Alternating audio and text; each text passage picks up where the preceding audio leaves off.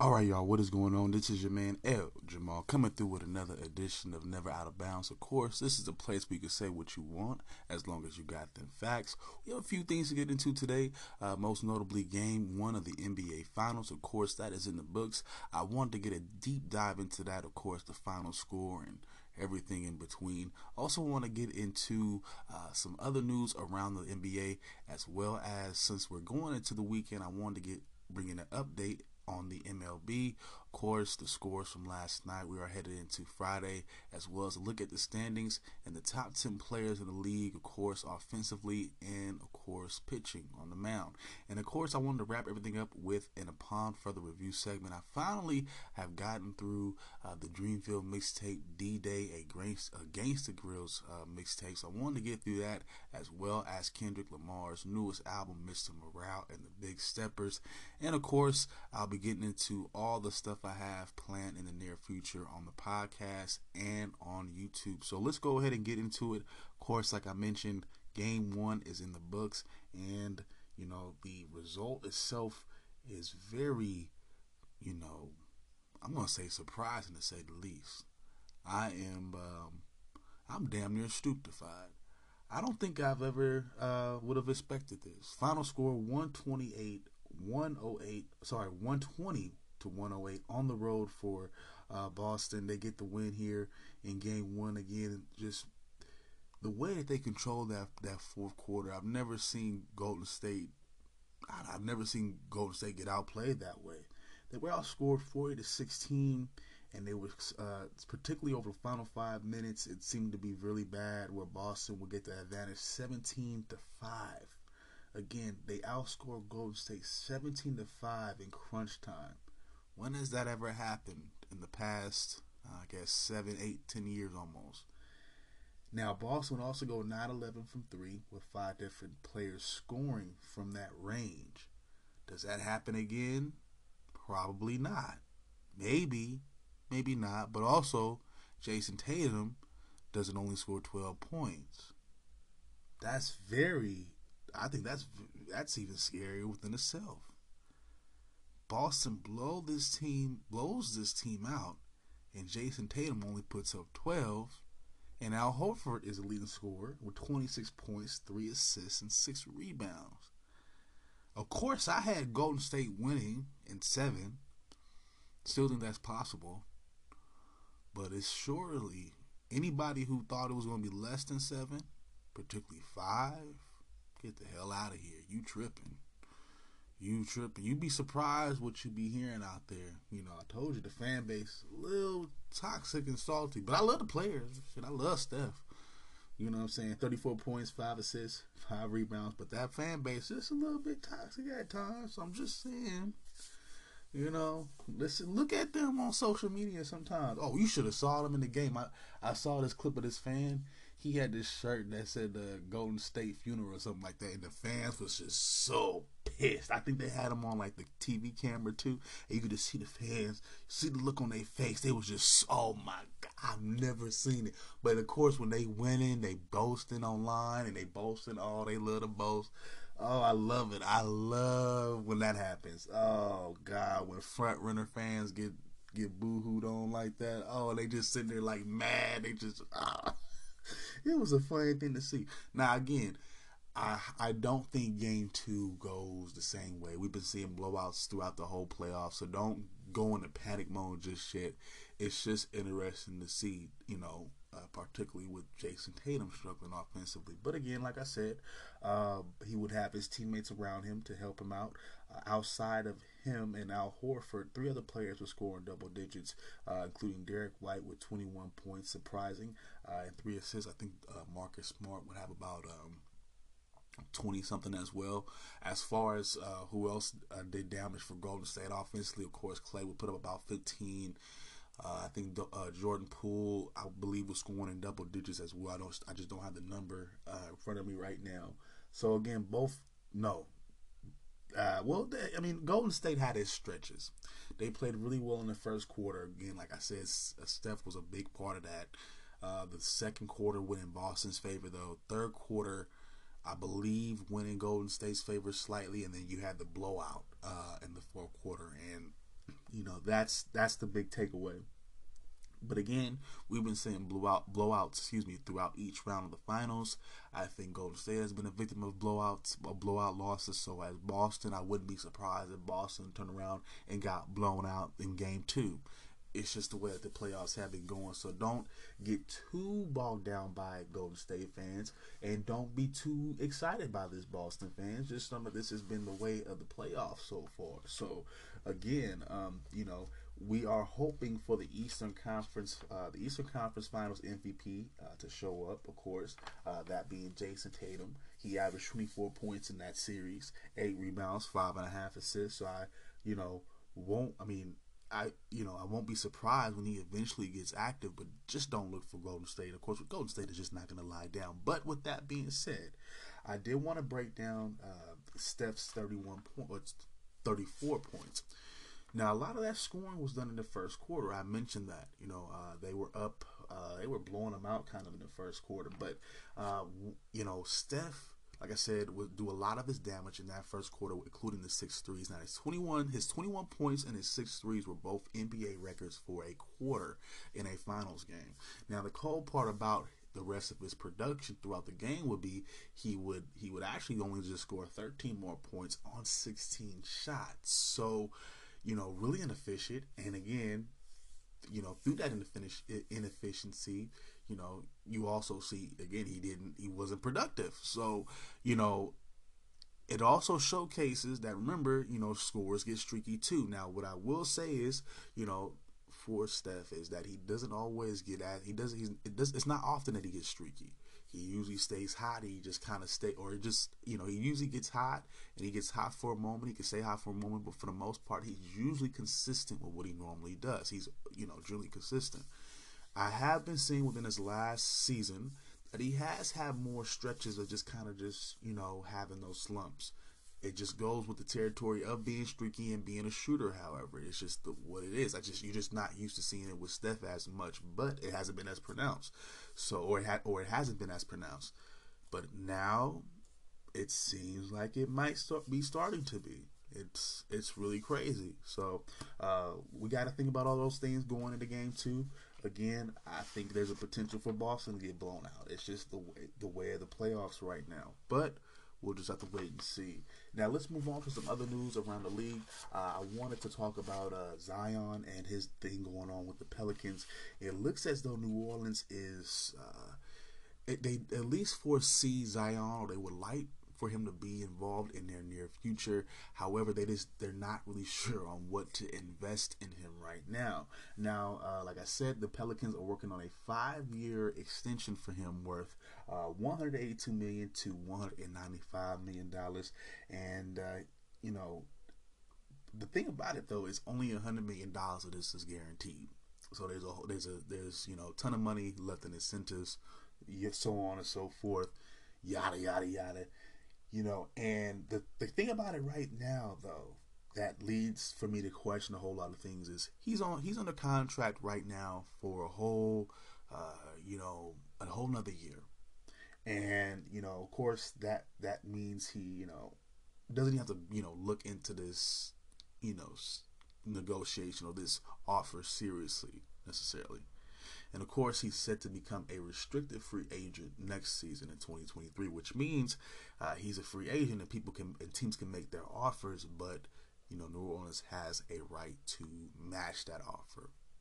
You know, and my whole thing is now, mind you, his potential is there. His rookie season, he will average 22 and a half points per game on 58% shooting from the field, 42% shooting from three. Of course, I think that uh, three point percentage is a little bit inflated because of the bubble and you know just limited action that he was playing uh, in terms of just you know a whole bunch of games. Because in 2020, the next season, uh, actually 2020 to 20, sorry 2020 to 2021 he would he would actually go up in scoring per game to 27. Uh, his three point shooting would go down though to 29 percent, but overall his field goal percentage would go up to 61 percent. Now, with that being said, he did not play at all this last season, and on top of that, he missed 20 seasons in that season previous to that. So in 2020, 20 uh, to 2021, he missed a whole he missed 20 games there, so almost a quarter, pretty much a quarter of a season. So we know that he has potential, but he's also missed a ton of time. He seems to not have the greatest of work ethic in terms of getting into shape. Now I'm just gonna call it how I see it because again, I'm a big dude with a similar body type, and it takes a certain amount of discipline to maintain a a a, a you know particular in shapeness. You know, um, when I was a for real athlete in my high school days, and a little bit after that, mostly in high school, it took a lot of work, and there would be days that I would feel dead on arrival. Even now, you know, when I work out now, and I'm taking that more serious now. In the past few uh, past months that I've been doing that, and just getting a regimen going, there's just days where you will just tap yourself out. You know, you just having that much weight on you and just that much not working consistently for a long time it takes a lot out of you. He's already an athlete. He's already kind of been at it, but he's already showing those signs of you know, when I'm when nobody's looking, I'm not gonna be doing shit. That's a red flag. That that's a warning.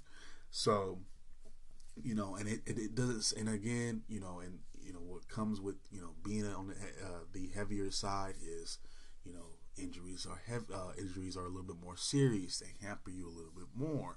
There's always those implications. So, as the Pelicans right now, again, I'm I'm sure of his I'm aware of his potential.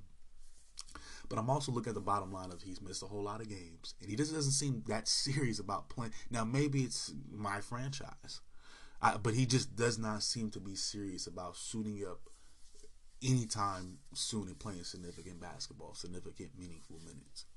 And with the team not really, you know, exceeding expectations or really, and let's be honest with you, this team was a you know, barely a bubble team this year, uh, this past regular season, I they they could potentially miss the playoffs next year. You know how much how how many millions would you want to invest in a player that's not really focused on you know the end result of at least helping y'all be a winning team. So I wouldn't even I wouldn't even be talking about this right now. I think you know this is like a maybe a PR move kind of for New Orleans to kind of make them you know what's the what make them you know at least interested or make them seem interested in caring about Zion and you know want to make that effort because that's all they you know that's their best player I guess so he just doesn't leave them or feel like Anthony Davis I guess but I, I wouldn't feel comfortable offering him any significant type of money at all right now. Maybe next season, after we've seen him play a full season, see what he really has to offer uh, in a full season, what that means for our team and what it translates into. Is it translated to us making it past the bubble, not being a bubble team? That's what I would take into consideration. He hasn't shown he hasn't shown me that just yet, so I don't know if I would have even offered him or even talked about offering him an extension in the first place. And as far as Zion is concerned, he needs to figure out what he what he wants to do with his career, and does he really want to play for New Orleans? Because even if he doesn't want to play for New Orleans, he's going to have to make himself, or yes, at least his his his con- potential contract or extension uh, valuable or worthwhile by playing worthwhile basketball and by playing solid minutes for New Orleans inevitably this season or this coming season. He's going to have to play minutes. He's going to have to, you know, average he averaged 27. He might have to average 28 on damn near 63% shooting. Maybe 30% shooting from three, 30 something percent shooting from three. Improve that as well. You know, if he really wants that big money, because he, I mean, he could, I mean, he could potentially sit around, loaf around next year too, maybe, and then, I, I guess on potential alone get something from somebody. But do you really want to test that? You know, um, they already kind of have you, you know, they kind of already have that. It seems like they kind of already have that vision of him in other, you know, just because of the media and what they've done. So they, I feel like GMs and coaches kind of already have that. They have him pegged and have that um, perception of him. And per- per- perception means a lot for them upper echelon Caucasian. That's all they ever talk. Perception, perception, perception. And it's hard. I'm telling you, it's hard to break away their perception. I'll tell you, once they get caught up on their little perceptions, it's hard. I'm gonna be real with you, Mr. Zion. Been there, done been there, done that, player. So you know, ball out if you can this season. If you if you're mature enough, ball out for the Pelicans this season, and then figure out whether or not you want to stay there or command a bigger or you know better contract, possibly, or just a better situation somewhere else. Because maybe New, New Orleans isn't the showcase for your potential and what your skill set is, and it could be right. I mean, they're not that great of a team. I you know, I don't know too many uh, great players or you know star uh, potential free agents or you know even you know rookies who's mentioned New Orleans as a destination. I could be wrong, and you know if I am, let me know. But I just haven't. It hasn't come across me. Just like when Joakim Noah was talking about Cleveland. You know. Uh, New Orleans is a exciting city in terms of Mardi Gras, but you know, and the Saints are okay, but the Pelicans ain't good at all. So let's let's just keep it real. And finally, before I let y'all go on the NBA standpoint, uh, Darvin Ham has officially become the new head coach of the Lakers. Now, who is Darvin Ham? Of course, for those of you who don't know, or my casuals out there, because you know, some of these facts, some of these facts, I'm a casual too. In terms of Darvin Ham, I'm definitely casual. Uh, but he was a previous um, assistant head coach for the Milwaukee Bucks, Bucks under Mike Budenholzer. So again, he's signed. We'll see. He's agreed to a four-year deal as the, the Lakers head coach. Now, um, in terms of what he's done in Milwaukee, and we're going to compare it to uh, what LA just did in this previous season. And like I said, he spent nine years um, I think over 18, something like that, with Mike Budenholzer in general. About nine years in Milwaukee. Uh, we've pretty much seen what Milwaukee has done the past few years. They won the championship last year. And uh, in terms of what uh, the Bucks looked like this year, uh, they were third in scoring with 115 points per game. Uh, they were 19th in points allowed, though. They were also 14th, so middle of the road in defensive rating. On top of that, now again the Lakers uh, well below expectations, of course, missing the playoffs uh, with a record of 33 and 49. And but let's look at them a little bit too as well. Now last year, of course, they were well last season uh, they were headed by Frank Vogel, and uh, the surprising team, the surprising thing here, excuse me, is that they were actually 11th in scoring with 112 points per game, just three points less than Milwaukee. Now, mind you, everybody's highlighting that you know Harvey's an offensive coach. The offense wasn't necessarily their problem per se. Now, efficiency in the, it officially definitely was because their offensive rating was one of the lowest in the league at 110. They were 23rd in that department, but defense is where they truly struggled with uh, 28. Uh, they were 28th in points allowed per game at 115. They were also 21st in defensive rating. Uh, in terms of other offensive stats, though, they were eighth in field goal percentage. They were also fourth in pace at 100. So, really, this team, surprisingly, despite having a so called defensive minded head coach, was actually okay offensively. Uh, they just had if, uh, issues with efficiency. Of course, you know, uh, it, it, it, it's going to happen when two of your star players well, one of them, one of your star players is dealing with strictly injuries. Uh, he's relatively young and not being AD. You have one of them who's old, much older, much more advanced, and dealing with some na- with nagging stuff. Of course, when we talk about LeBron, and you have another star player who's pretty much, pretty much the most inefficient in terms of offense and of course generating turnovers. And we're talking about Russell Westbrook. So their biggest thing really was just efficiency offensively. Uh, and that could have and that can easily be improved over the course of an offseason. But their thing was defense, so it makes sense to let go of Frank Vogel. I don't question that per se, but to bring in another offensive minded head coach, particularly when their issue was defense, not to say that Darvin Ham, uh, because another another trait of which in which they like about him is his uh, ability apparently. But I, you know, again, you don't see this because we're not in their locker room. I'm not in Milwaukee. I'm not, you know, following all their beat reporters all the time to figure out what's going on. So I don't necessarily know. You just kind of have to go with what's been said. He's apparently a great locker room guy who commands a lot of respect and he keeps it real. Uh, Giannis Antetokounmpo has said that. Again, outside of those comments, outside of what you'll hear from, you know, those specific you know team websites you're not going to hear a whole lot about what's going on with the assistant coach per se about his style or anything like that but uh, he's you know you know supposedly very strong and uh, you know you know gung ho and ready to, to, to get things done uh, I think you know the biggest thing is they should have addressed something defensively. They could have got a more defensive minded head coach. That's just my personal opinion. But again, I'm not the one to make the decisions. I just I just looking at it, just looking at it, just you know, it's like hmm, you know, Darvin Ham may bring some slight improvements to them offensively, uh, but really they were lacking defensively, and that was their real issue. Uh, nobody was playing defense on that team, and I don't think you know at this point in LeBron's career, I don't think he'll be playing that great a defense. Neither will uh, Russell Westbrook, and for what it's worth, outside of maybe rim protecting, AD has never been known as a great defender. So it is what it is. Uh, we obviously are seeing what's making teams successful. There seems to be this balance of, you know, there is some lights out shooting. There is some great scores. Look at Golden State and Boston, uh, for example. You have your Steph Currys who is going to shoot the lights out. You have Klay Thompson who can help out in that department. Of course, with Boston, you have uh, Jayson Tatum and Jaylen Brown. And but again, remember you have defensive stalwarts and and you know things that make the defensive uh, side of the, of the ball pop for these teams as well. Remember, uh, we have Draymond Green, who's a first, uh, you know, def- uh, sorry, a first team All Defense, and remember, Marcus Smart for for Boston is a uh, defensive player of the year. He is the defensive defensive player of the year, the reigning uh, going into this uh, going into this next season. So think about that, uh, you know, Lakers fans. Think about that, Laker Nation.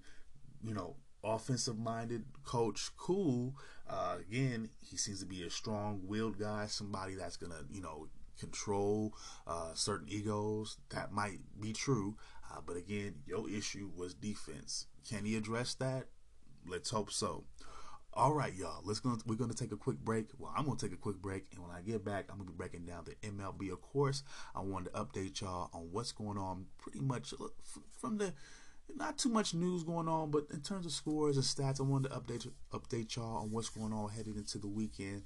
And of course, I wanted to wrap things up with my palm for the review. So we have a bit to go, and I'll be right back. Summer breeze makes me feel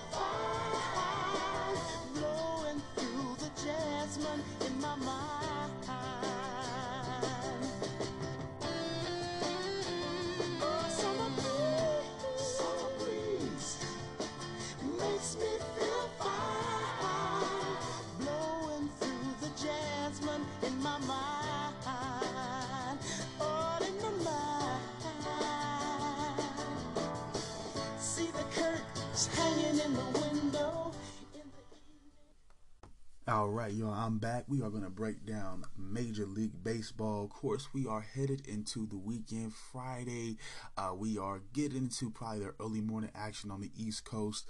Uh, so uh, we're just going to kind of break down the scores from Thursday. Also, want to get through the standings. And like I mentioned before, the top 10 players in the league uh, offensively, according to their OPS, and also the top 10 pitchers in the league according to their ERA. So let's get into it. It's going to be a little bit deep in this one, a little bit in this segment. So let's get into the scores from last night. First things first, we have the Chicago White Sox taking a loss to the Blue Jays three to eight. We have the Rays out there in, from Tampa Bay getting it done against the Rangers three to one. We have the Tigers. I believe they sweep this series here against this twin uh, against the Twins. Another upset win here. Three to two is the final score for the Twins. They are 30 and 23 on the year. Uh, for the Tigers, they moved to 21 and 30, still at the bottom of the pack of their division. But again, uh, upset win against the division leader is not a bad way to go into the weekend. For the Twins left fielder Nick Gordon and also third baseman Gio Urshela, excuse me, but both have two RBI, uh, two RBIs each. Uh, but the problem here is overall, the Twins would go zero for eight with runners in scoring position. Not good when you want to get it, when you want to get the job done, and you in a really, uh, you know, low scoring game like this. Every run counts. When you got them in scoring position, you just got to bring them home. It is what it is. On the mound, uh, pitcher Chris Archer, excuse me, uh, would get the start. Uh, he would go for five innings, gave up three hits and one run. He also would have three strikeouts. Uh, but Emilio Pagan uh, was ch- was charged with the loss. His second of the year. He's currently one and two. He also was charged a blown save, his third of the year. So he had a chance to close things out for the Twins, but it didn't. It didn't. It wasn't meant to be.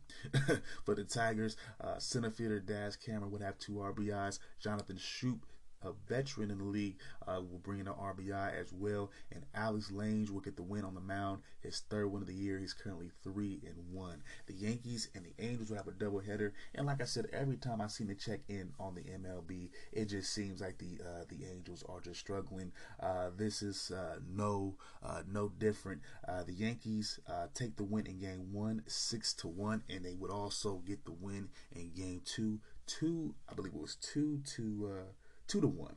And uh, for the Angels, Kurt, uh, Kurt, Suzuki would bring in the team's only one, uh, the only run for the team, the only RBI uh, for that matter. And pitcher Oliver Ortega will take the loss here. He's currently one and two on the season for the Yankees. Anthony Rizzo will bring in two RBIs, and on the mound, Jameson Taillon will get the win, uh, six and one on the year. He went for about eight innings of work, giving up just two hits, one earned run, but he would also have five strikeouts. And Craig Holmes will get the save for the Yankees, his seventh of the year. Now we're gonna move on. Uh, we have uh, the Nationals. They get it done against the Reds, eight to one. Two of the bottom feeders uh, right now. Who cares about this matchup? Both teams only got 18 wins. We know what the deal is. Uh, the Giants they get an upset loss here. Actually, they get upset here uh, by the Marlins here. They were blanked zero to three. The Giants, they are 27 and 23 going into the weekend. The Marlins are 21 and 28 for the Giants. They would only get three total hits last night, uh, zero for three with runners in scoring position, five runners left on base.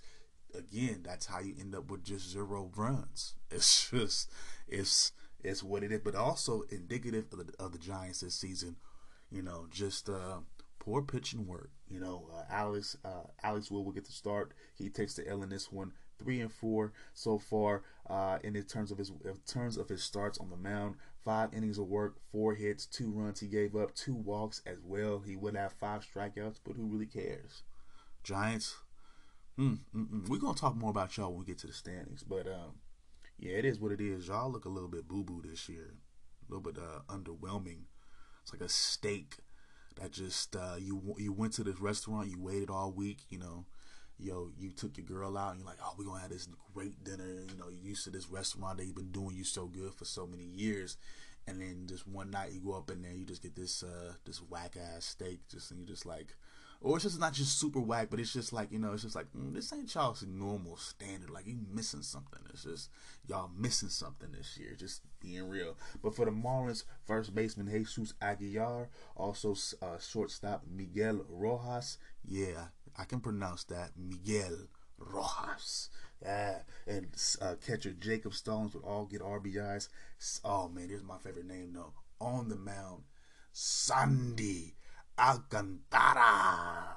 Man, I like saying that name. Sandy, Sandy. Oh man. Uh, anyways, he gets the win, six to two on the year, seven innings of work, three hits, only actually gave up no runs. A really solid game from him as a top 10 pitcher of the league. We'll get to him a little bit later.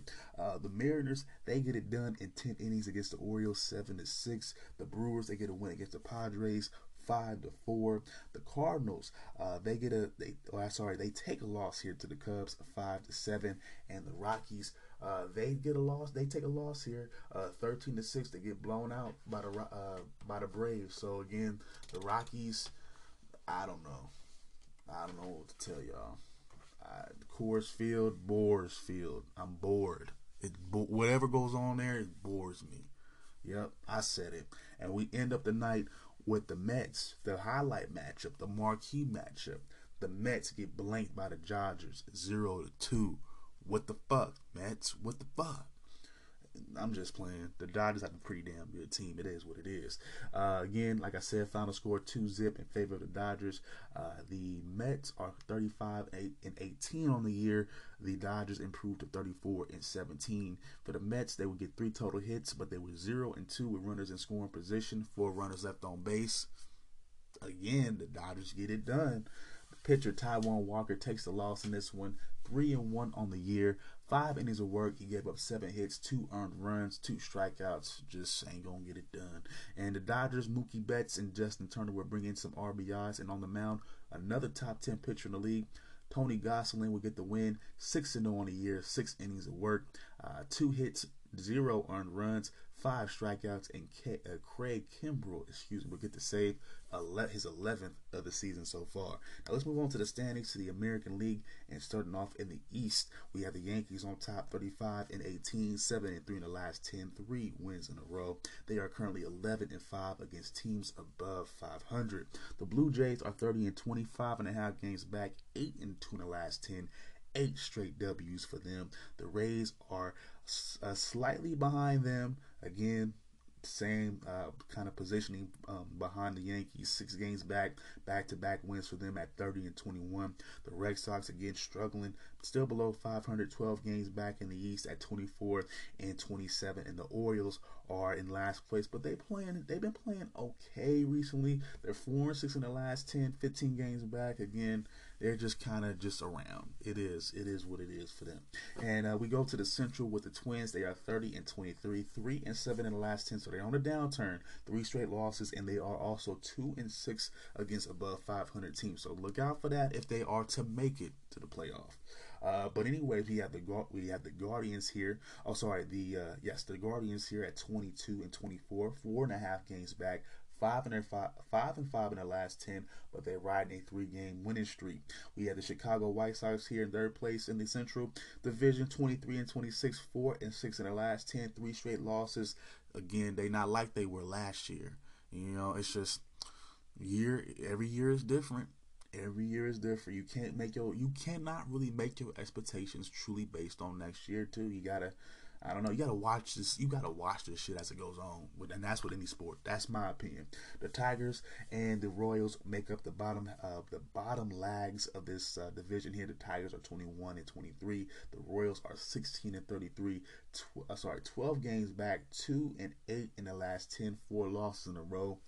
Ain't nothing coming back from that. Let's just kind of let's just kind of X them right now. I'm just saying. If I'm wrong, I'm wrong. Make fun of that, but I doubt it. Let's go to the West. The Astros are on top, of course, 33 and 18. This hasn't changed. Seven and three in the last uh, in their last 10, four straight W's. Again, those are things you want to look for. What is their record in the last 10? You know, what is their winning streak looking like, particularly you know in a long ass season like this. Again, uh, Astros consistently, you know, six and four, seven and three in the last ten. You know, always winning two, three games in a row. When I look in, when I check in on them, again, you know, they're still they're still the team to beat in the AL, at least in their division. The Angels are 27 and 25. Again, always a team when I'm when I'm checking in on them, they always seem to be struggling.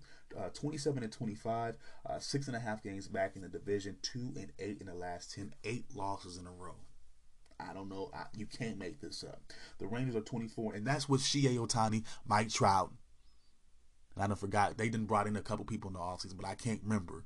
But again, overrated. Always talking about the Angels. They always in the, they always a dark horse or somebody. Why? Why? Why are they always somebody's dark horse? But again, I went with Seattle. Ha ha! Laugh at me. Nobody had the Astros. I don't think anybody had. No, there's a few people that had the Astros still winning this division. Never mind. I take that back. Speaking of the Mariners, third place, 22 and 29. And of course, my A's. Again, I got a project on them. We're gonna be. I'm. This ain't over. I'm gonna talk more about them before the season is over. I'm just gonna be honest with y'all. 23, 20 and 33, 14 games back. I will be going to an A's game in the next month or so. So this is gonna be interesting yeah, I'm gonna be going to a couple because again, like I told you, I don't know, I don't know where they're gonna be at the next couple years. But anyways, three and seven in the last ten. Again, it's been a it's been a struggle. Three straight losses. Uh, what can you say? Yeah. Anyways, let's go to the National League. Uh, starting in the East Division, of course, the Mets are still on top, 35 and 18, seven and three in the last ten plus 75 run differential, the third best in Major League Baseball, and they are 11 and 5 against above 500 teams. That is probably the most significant uh, stat for them, in my opinion. The Braves are right, well, not right behind them. They are a few, they are quite a bit behind them. Nine and nine and a half games back, 25 and 27, six and four in the last 10. They are riding a two game winning streak though, but they have a negative three run differential just to kind of let y'all know the difference between first and second, at least in the NL East. Let's go to the Phillies. They are 22 and 29, 12 games back, uh, 3 and 7 in the last 10. The Marlins, same kind of trajectory, downward, 12, 12 games back for them, 21 and 28. And the Nationals, 18 and 35, 17 games back, four straight losses, a negative 83 run differential, the worst in all of baseball. Let's go to the Central where the Brewers are on top, 33 and 26 and 4 in the last 10. The Cardinals are three games behind them, though. You know how the Cardinals like to surge in the latter half of the season, so we'll have to, at, well, particularly in August. So we'll have to see what happens. 29 and 22, three games, six and four in the last 10. We have the Pirates here, 22 and 27, nine games back, six and four in the last 10, three wins in a row. So they've been playing better recently. Uh, but I don't know what to make of them. I don't see them really doing a whole lot in this division, just to be honest, though. Uh, the Cubs are 22 and 29, a surprise for me. Uh, we have the Reds here at 18 and 32. Again, not a lot to uh, write home about right now. 13 and a half games back, 6 and 4 in the last 10. Uh, but they have been playing better recently since the Joc Pederson Tommy Pham fight. Again, who know who knew? Uh, they also played pretty well. They did almost sweep the Giants. They won two out of three against the Giants last weekend. So uh, they've been playing pretty solid. Uh, let's move on to the West. We have the Dodgers here at 34 and 17, six and four in the last 10, seven and one against teams above 500. Who's beating them? Not a whole lot of anybody. Uh, plus, uh, plus 114 run differential, the best in Major League Be- Baseball. Again, ain't nobody beating this team too much. Uh, the Padres are 30 and 21, four games back from them, three and seven in the last 10, four losses in a row, six and 10 versus teams above 500. I don't buy this team to be honest. I'm just gonna be honest with you. I'm not buying it. I'm not buying the Padres. The Giants, we talked about them. They've been slipping a little bit, six and a half games back at 27 and 23, five and five in the last 10 back-to-back losses. However, uh, like last year, they, when they were striving against teams above 500, they're struggling. Uh, they uh, they don't look so good this year either. Uh, you know, step back. Uh, they are currently nine and 14 against teams above 500. So, um, a lot of a lot of surprises for me this year. Uh, finally, rounding out the NL West, we have the Diamondbacks at 25 and 27, four and six in the last 10, and the Rockies are 23 and 20, uh, 29, excuse me, 11 games back, four and six in the last 10. Let's go ahead and move on to my top 10 players in the league so far. This, of course, according to their OPS. Uh, our top 10 batters, of course, uh, we have at number one Paul Goldschmidt of the Cardinals, 1.042 OPS. His stat line reads as follows 349 average, which is third in the league, or third in baseball, uh, second in on base percentage at 423. He also has a, he's also third in slugging at a 6 619, 11 home runs, 44 uh, RBIs this year. He's also second in doubles. Moving on, we have Aaron Judge of the Yankees, 1.033 OPS for him, 303 average, 374 on base, 659 slugging percentage, which leads the major leagues. 19 home runs, also leads the, also leads the majors. He's also seventh in RBIs with 30 nine. Let's move on to Jose Ramirez of the Guardians, 1.025 OPS. Uh, he has a slugging percentage of a 632 with 13 home runs. He's also first in RBIs with 52. He also has the most triples so far this season with four. Let's move on to Mike Trout. Of course, we mentioned this squad struggling a little bit, but he's not struggling offensively. Uh, 1.009 OPS, uh, 13 home runs, 28 RBIs, second in slugging percentage with a 632. Let's move on to another LA uh, LA baller, uh, but this time for the other team, the Dodgers, we have Mookie Betts here, uh, slightly lower OPS with a 1.008. 310 average, 394 on base, 614 slugging, uh, 16 home runs. That is second in the major leagues, and also 36 RBI. So I believe he's around top 10 around top 10 in that uh, department as well. He also has 61 total hits on the year, which puts him at fifth. Behind him, we have Manny Machado, a little bit, well, sub. Uh, sub 980 OPS, 979 here, uh, 346 batting average. That is fifth. We have a 422 on base for him and a 557 uh, slugging percentage with eight home runs 28 RBIs, and behind him we have uh, JD Martinez of the Red Sox, 974 OPS for him. He's leading the majors with his batting average with a 360, and he's also has five home runs, 23 RBIs, and his 59 home runs are 10th in the major leagues as well. His teammate Rafael Devers uh, is around eighth. Uh, we he has a 970. I think not. Oh, sorry. Uh, JD Martinez has a 977 OPS. Devers has a 974 OPS with a 341 batting average, 603 slugging percentage, 11 home runs, 26 RBIs.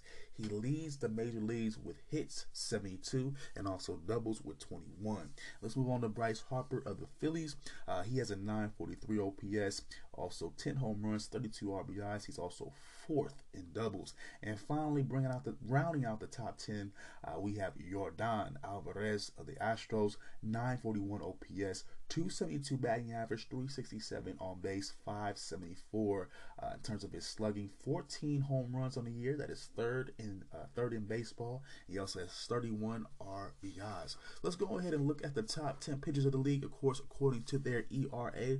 First up, we have Martin Perez of the Rangers, 142 ERA, 4 and 2 win loss record. He's ninth in terms of his batting average that he's allowing uh, at a 200. He's also 10th in terms of whip, of course, the walks and, and hits he allows at a 0.93. Behind him, we have a we have Nestor Cortes of the Yankees, 1.50 ERA, five and one win loss records. He's almost he's nearly top ten in terms of his strikeouts, 68 right now. He's also fourth in his whip, 0.87. We mentioned him before. We have Tony Gosson up next for the Dodgers, 1.59 ERA, 6 and 0 in his start so far this year, fifth in whip with a 0.88. He has lowest batting average allowed at a 159 uh, so far. Up next, like I mentioned, my favorite name in baseball right now, Sandy Alcantara of the Marlins, 1.81 ERA, 6 and 2 in his uh, start so far this year. He's currently seventh in strikeouts with 71. Behind him, we have his uh, rotation partner out there in Miami, Pablo Pablo Lopez, with a 1.83 ERA. Up next, we have Joe Musgrove of Joe Musgrove, excuse me, of the Padres, hometown kid, 187 ERA right now, and up behind him we have Corbin Corbin, excuse me, Corbin Burnes of the Brewers, 1.95 ERA, one of my uh, favorite pitchers in this modern era. Uh, second in WHIP, 0.80. Uh, 0.82. He's also third in strikeouts with 78. Uh, behind him, we have Alek Manoah, 1.98 ERA, 6 and 1 in his start so far this year. He currently is a top 10 in his whip eighth to be exact, 0.93. And finally, in the top 10, to round out the top 10 here, we have Shane McClanahan. Uh, currently two he currently is boasting a 201 ERA, five and two uh, win and loss uh, record so far, and he has the most Ks in the major leagues right now with 81. And I'm sorry, one more pitcher here. We have Tarik Skubal the Tigers, 2.15 ERA, four and two so far in his wins and losses as, as in his start so far. All right, y'all. I'm gonna take one last quick break. and we come back, I have an upon reviews, uh, upon further review segment. I'll be breaking down the D-Day uh, mixtape, uh, of course, J. Cole and Dreamville, and of course, I'll be breaking down uh, Mr. Morale and the Big Steppers. It's gonna be a double edition. So I'll be right back, y'all. I hope you're enjoying this so far. From a city that don't see the sun, either you a sinner or a citizen. Niggas ain't running, they getting guns or a chopper that's little as Big Sean. He on the block with that Barry Buns. I was with Barry from Simpson. Stocking buns, talking funds, clocking money. The game of jungle, we playing Jumanji. I'm in Jamaica, jip playing rugby. Stand in my van, stand Van Gundy. Stand on my plan, plant on my stands. Man of my word, word up my man. Heard I got work, word what you serve. Oh, verse by verse, my verb like perk. I slow it down, my verse like syrup. I like the sound, gun rounds on Mother Earth. With a little pump, you get smoked like perp. Get a nigga jump, don't fuck up my shirt. Nigga JID stand for jumped in dirt. When the Westin squirt, it does wonder works. See you with the monsters in the underearth. Um, bitch. All right, y'all, we back. We're gonna wrap this up for today, and of course, like I said, I got a double shot for y'all in this upon further review segment. Uh, of course, uh, we have D Day, the Gangsta Grillz mixtape by Dreamville, and of course, uh, Mr. Morale. Let's go ahead and get into it with the Dreamville Dreamville review. Excuse me, and uh, you know it's 15 solid tracks in my opinion. Uh, well, uh, just about all of them are solid. Uh, first track here is called Stick. We have, uh, of course, members of the squad here, JID featuring Kenny Mason, Sheck, and uh, Sheck Wes, as well as J. Cole. I think the beat is fire, and every rap album needs a song or two about capping motherfuckers. It's just what it is. Uh, just about every rap album. Not everyone, but uh, you got either a whole song or every song mentioned it just about. It. it's just what it is. Uh, it just starts to pick up, in my opinion, it starts to pick up around verse three JID and Kenny Mason. I like these bars right here. I'm on Chandler Road with a chopper from Columbine creeping up on a cracker trying to colonize. I think that was JID. Yeah, definitely liked his flow. I loved his delivery throughout this song. Not only on this song, uh, but on some others as well. We'll get into it in just a little bit. But it starts off with that. J. Cole closes the show with a better verse lyrically, uh, but not overall than everybody else. I think that was uh, given to JID. And I think JID had the best verse uh, in terms of just delivery, flow, just in general. But of course, J. Cole spits his lyrics. He's that's what he is. Uh, this is my favorite bar. They clutching. You best get the ducking like six, seven niggas from Oregon. Money so long in the South, and uh, money so long. If I started in the South and spread it, spread the shit out, it'd be touching like Portland. I thought those lines were raw. Again, it's, I didn't give him no justice. My bad, bro. I didn't. I'm not in my rapping mode right now. I'm sorry, but um, you get the picture. The six seven niggas from Oregon bar just was like, oh my god, just and then I used to live out there too, so it's like, ah, oh, okay, all right, all right. And I fucks with Oregon, so it's like the, the, sports, all the sports teams there. So it's like, ah, oh, shit, you know, that's hella dope. That's hella funny. But anyways, uh, second track, uh, second uh, track on that, uh, the the mixtape uh, is Gods, uh, sorry, Ghetto Gods, Earth Gang featuring 2 Chainz. Um, I like 2 Chainz' verse to say the least. Uh, Earth Gang did a pretty solid job on this one as well. Uh, up next, we have ba- uh, Bas uh, with his track Lifestyle uh, featuring ASAP Berg. I def Ferg, excuse me. I definitely like the chorus. Never let a wishbone grow where your backbone should. Uh, it's is self-explanatory, and I get it. I loved it. Uh, I actually played that one. I played that one back to back when I first heard it, and, and uh, actually on the second playthrough as well. I had to just look at those bars, look at those lyrics. Uh, they're pretty much on point. Starting five was the next track up. Track up, excuse me, with Lute featuring Cozz and Omen. Again, another dope ass chorus. This mixtape had a lot of those. Uh, up next, we have Coming Down by Ari Lennox. I think she's a decent singer, singer, but that was not a great song to sample for her, especially for the lyrics that she's using. Uh, pretty much talking about the. I, I guess her lover who's who's on the pills, who's on that. It just does. It just doesn't sound like it was just real wit, written. It just the lyrics are just too just surface and just too on the head. No real nuance. That's just kind of what I get. But her voice is pretty cool. Uh, it's pretty. It's pretty solid for what it is. It's, it's just the, the, the lyrics to her songs don't really be doing nothing for me. Up next, we have Cozz, G Perico, and Reason in Hair Salon. Another dope, well written, uh, descriptive chorus, and it was properly spit by G Perico. That was the big selling point from he for me. Uh, Cozz, he really spit well on his verses as well. G Perico, same thing. I looked, I liked everybody on the track, uh, but just that chorus, uh, just just did it for me.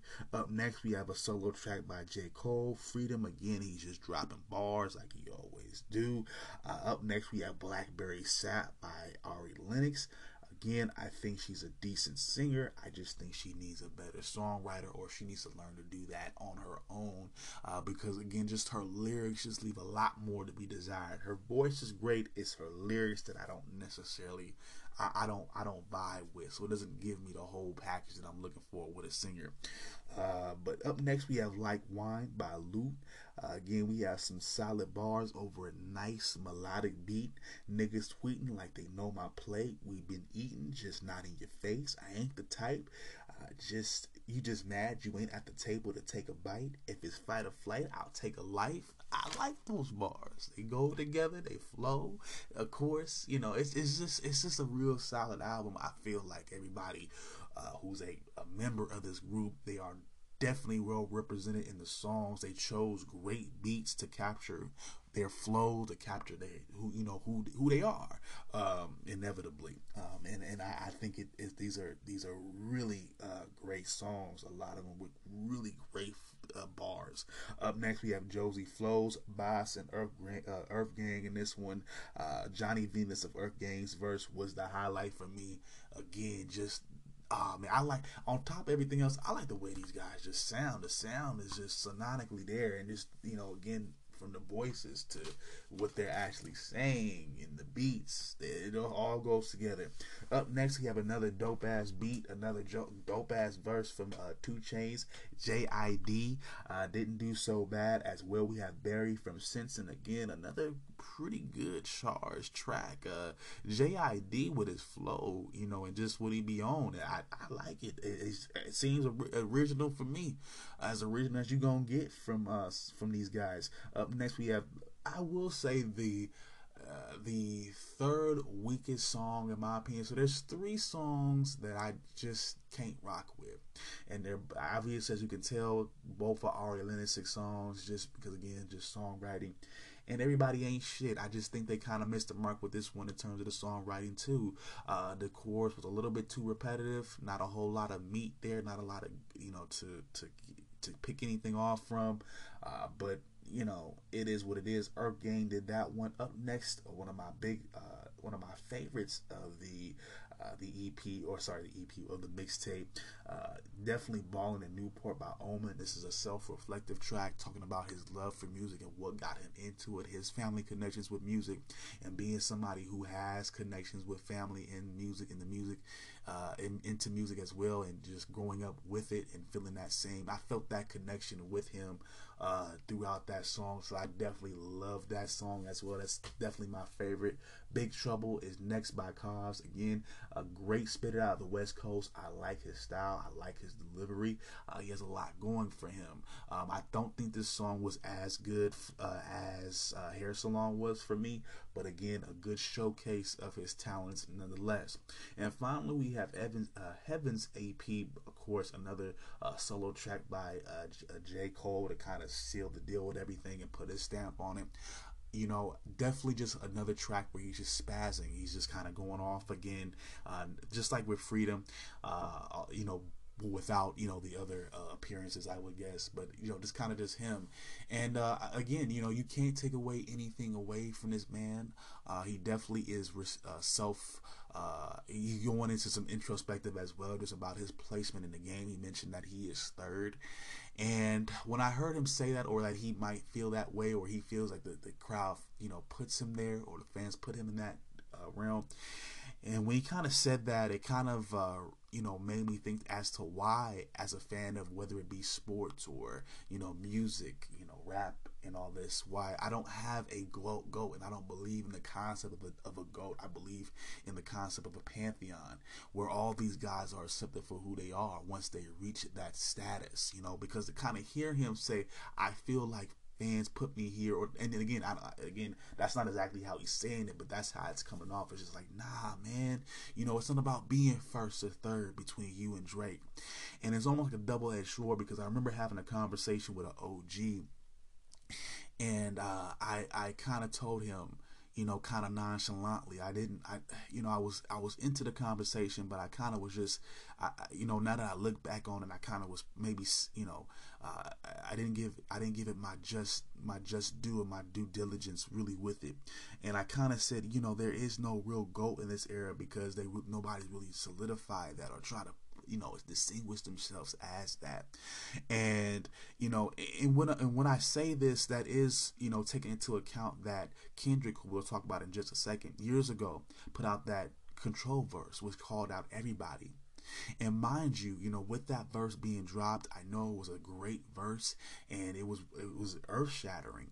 Uh, and and the and, and and I thought it was, but the, the problem is nobody responded to it at least nobody on you know the mainstream level. And you had people like Papoose respond, and the Joel Ortizes respond. People who you know who are great MCs, and mind you, if you hear those responses to to, to you know Kendrick, you oh man, you, it'll blow your mind. But you know because they're not mainstream, you don't have you know nobody you know to really you know they're not they're not being pushed like that. So you know it would have been a great place for somebody like a J. Cole or Big Sean to step up and say, hey, hey man, who, who's to say you all this and you all that? You know, you know, so you you you see a, a situation where a rapper calls people out and nobody says anything. So you know, on the surface, you know, it seems like yeah, nobody wants to take the mantle. Nobody, you know, is is really pushing it like that. But in reality, I think they're all acceptive, receptive of each other and accepting of each other in reality. And they understand that they all kind of have their niche and they found their way to be successful. And they kind of just sit there and say, y'all do what you do, you do what you do, and you become successful. And I'm actually proud of you. They give each other their flowers in this generation. Uh, you know, even the gangster rappers, you know, they're gonna let the backpackers do their thing you know, in this in this in this era. They're not gonna trip about, oh, you ain't this and you ain't that. They'll even collab with each other, you know, and these are beautiful things to see. And so, I, again, this is why I, you know, my bad for giving the OG not the not the greatest of answers now that I look back on it, but to kind of go back to that point, you know, I think they all are great and they and they want to coexist with each other and they want to make things right with each other. They don't need the extra beef because they're going to make money regardless. They, because they are good artists. So they don't need to beef with each other. They don't need to say, well, I'm better than this guy. I'm better than that guy because they have droves of fans. You know, and, and it all depends on what you want to consider to be, you know, true hip hop or what really is the barometer of what makes you a good MC.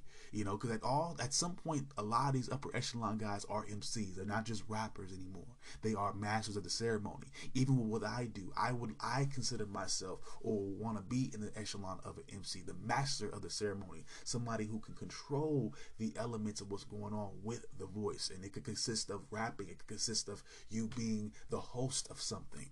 You know what I'm saying? It all it's all of that. But all these guys have made it to that echelon of an MC. For example, even if we if just to give you an example of outside of rap, Dave Chappelle, uh, you know, Chris Rock, MCs of what they do, MCs of comedy, uh, you know, the kings of comedy, MCs, masters of that ceremony. They control that stage. That and that goes all the way back to our roots in Africa where there would be that man or that woman who would control those rituals and control those rites of passage and those uh, these this you know these artistic expressions and these spiritual expressions of the community.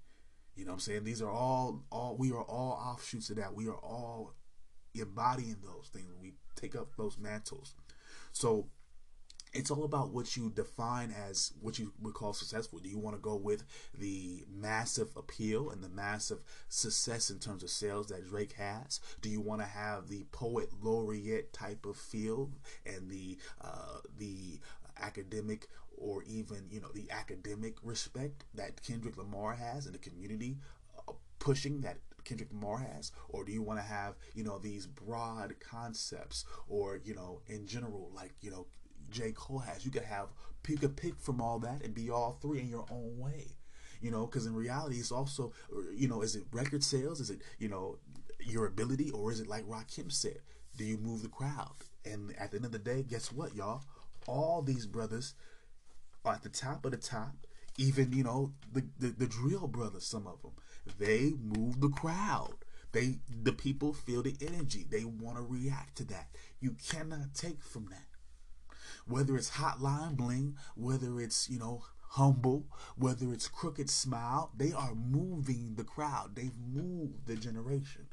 They're help molding what we would consider to be our culture. We are we have to create our culture based on what we've learned about where we came from, where we're going, where we're trying to go with this.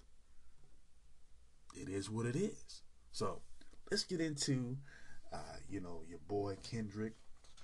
On that note, let's get into Kendrick. Let's talk about Mr. Morale and the Big Steppers. And he's certainly a big stepper. And a lot of you guys, the next MCs in the future, are going to have some big shoes to fill. Let's just get into it. Let's start it off with the United of Grief track.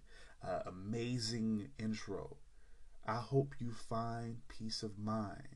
He describes his seek of stability and his counseling, etc. And again, it's about him trying to find his way. He let you know from the beginning, I've been going through shit. This is why this album has taken so long. So you have to respect that. I love it when they're honest about it. Uh, I love the breakdown between the beat and between, you know, chorus and all that. Also, there's that deep melodic piano in there. Great track. Up next, we have N95. I'm pretty sure you guys, uh, this is a lot of, uh, this is a, a, favorite track to a lot of you guys. Not necessarily mine. And uh, this is one of those tracks where I feel like when I've mentioned in the past that Kendrick Lamar can be pretentious. This is kind of one of those ones. I know everybody else loves it. Uh, I will say this: I like the bars. These, these bars here. Let's think about this for a second. What would tell me what would you do for aesthetic? Would you sell your soul on credit? Would you sell your bro for leverage. I thought those bars were cool. Uh, I thought mentioning the streams and all these different things like memes and all that. I think that was cool. But let's be real here. He gets streamed. He's a part of meme culture as well. Let's get on beyond that. You know who we calling out here? Who we being critical of? You a part of the same movement and he's part of the same mainstream. Let's be honest. You just talk about different shit. Let's be real, Kendrick. I'm just saying. Let's move on. Uh, we got Worldwide Steppers. Uh, I thought the beginning of this track was crazy because he's. I feel like he's shipping out white women, and I'm like, what's up with y'all brothers and y'all think either you like him or you not. Get over it. You fuck them or you don't. It's not really a big deal anymore. We get it. You know, it's about your reasoning. Do you think that they more better than black women? And that's something that you got to deal with. But if you just doing your thing and all that, you're not racist and all that. Eh, y'all put too much on it. Let it go. It's a part of life. If you don't like them, you don't like them. If you do, you do. You ain't special.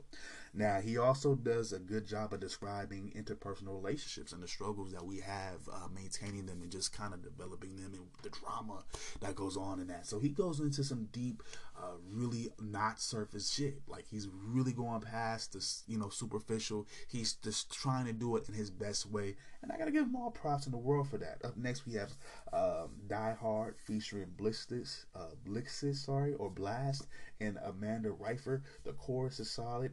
Blix and Reifer work well in terms of how they sound on that chorus. They sound good. They work together really well.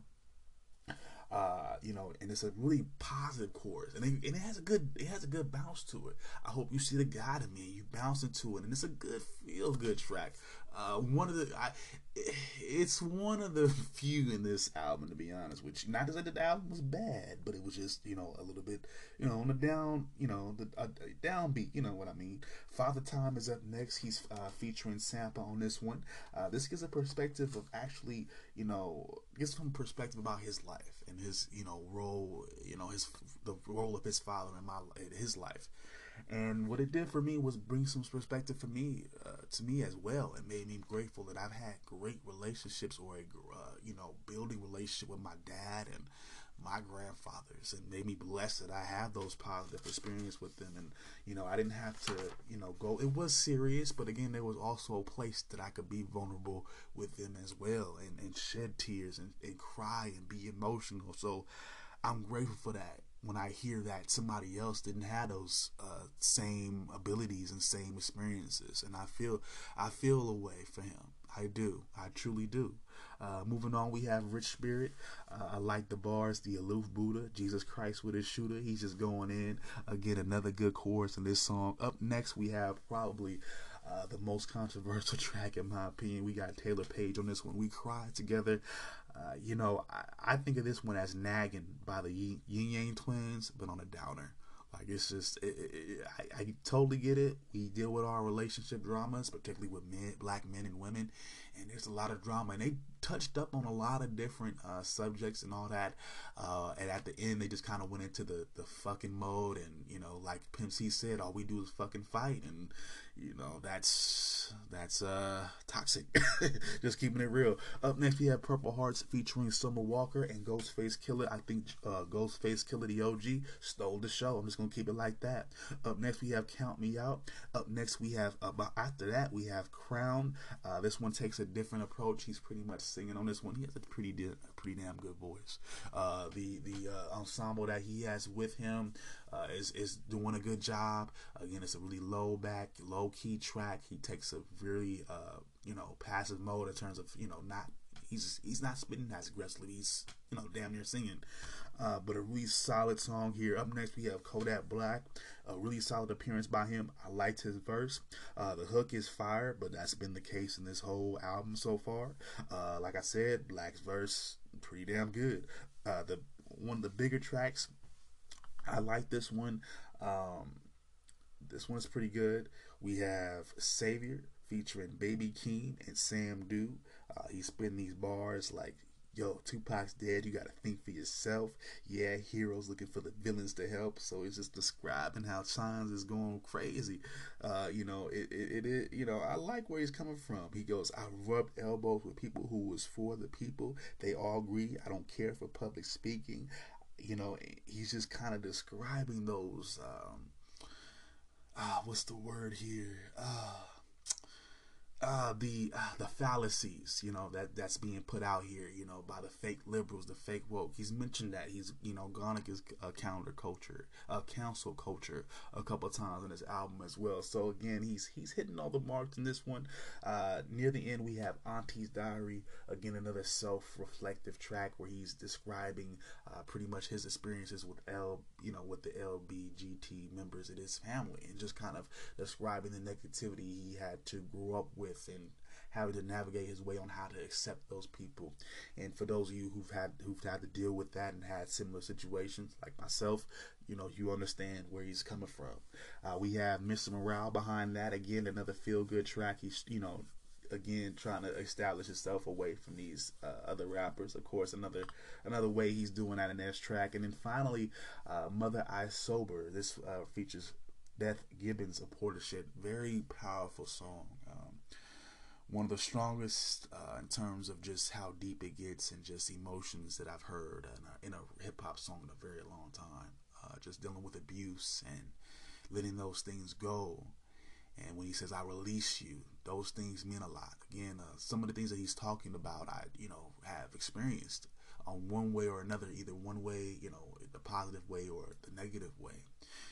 And uh, so uh, this one, I totally get it. I felt that message you know it's it takes a lot of work to get over those traumas in your past and to forgive and to move on sometimes you know the lot that i've had to deal with in terms of closing that those traumas off and trying to move on and and finding the right resources. And you know it seems that he's he's had that too and he's human. And it's good to see that you know these people are human. He's definitely more relatable than he's ever been to me in this album. I've i've previously in the past said he's has been, you know, uh, pretentious. He's, you know, he's wanted to sound. He sometimes he'll come off as Nas to me, and I'm a fan of Nas too. But sometimes they just say, you know, they're just too good for their, you know, too good for their own good, or just, you know, not there all the way. Uh, but this one I felt it, and, uh, and I and I could sit there and say when I look when I listen to the rest when his older albums, I can sit there and, and know that I'll have a different perspective when I listen to those as well. But both of these projects, Dreamville and Mr. Morale, the big and the Big Steppers, both get an A for me. Uh, they are damn near perfect projects. I'm gonna both give them 10 out of 10. If it was the Source, I give them five mics. You know what it is. These this is these are both true hip hop albums. Uh, you know, particularly in particularly in the, in the shape that we got right now with rappers and what's going on. It's good to hear. It's good to hear some real shit again. All right, y'all. I'm gonna uh, leave the links for my podcast, of course. Uh, sorry, my YouTube channel available for you guys on the link. As far as what I have going on in the future, like I mentioned before, I have a project going on for the A's, just kind of their status in Oakland, what's up with them, you know, where they're looking at in the terms of the, this point in the season, and just an overall perspective, and just what I, you know, my memories of this team going into, you know, the purgatory that is. Who knows what's going to happen to them? Also, in terms of the podcast, there are some. Uh, national uh, news stories that I wanted to cover. Uh, a couple more shootings, unfortunately. Also, some uh, passing, some sad news in the NFL community as well, and also some news stories coming out about coming out about Deshaun Watson. That's kind of made me look at him in a different way, and it's still kind of like uh, lingering right now. So we wanted to address that, and of course, baseball. We in the midst of that, and of course, NBA Finals. So there's a lot to get through as time goes on, but I will be back uh, as soon as I can. If if anybody hasn't told you yet, I love you. Peace out, one love, and I'll holler at all you guys later.